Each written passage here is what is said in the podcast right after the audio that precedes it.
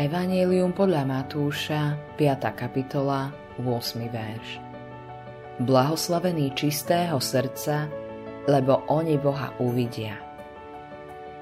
Čo znamená mať čisté srdce?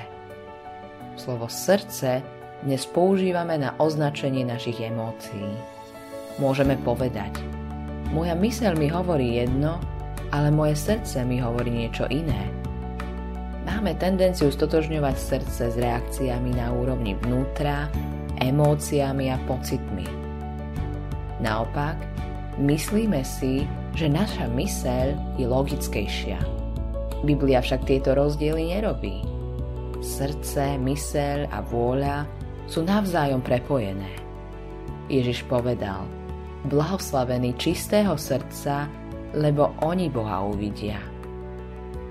Tento výrok je súčasťou blahoslavenstiev a každé blahoslavenstvo súvisí s ostatnými. Ježíš sa tiež vyjadril. Sviecou tela je oko. Preto ak je tvoje oko čisté, celé tvoje telo bude plné svetla. Ale ak je tvoje oko skazené, celé tvoje telo bude plné tmy. Ak už aj svetlo, ktoré je v tebe, je tmou, akáže je potom sama tma. Evanílium podľa Matúša, 6. kapitola, 22. až 23. verš. Keď Biblia hovorí o čistote srdca, znamená to čistotu logiky. Znamená to čistotu vôle. V podstate to znamená, že čistota preniká náš život.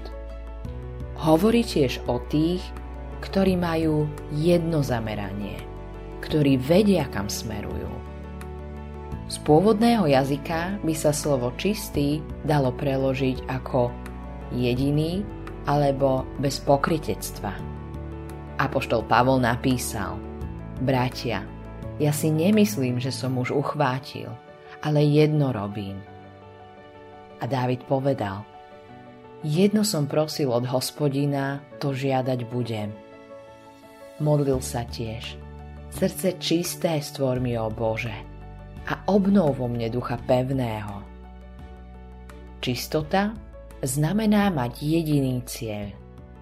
Keď máš čisté srdce, budeš mať v živote jediné jasné zameranie.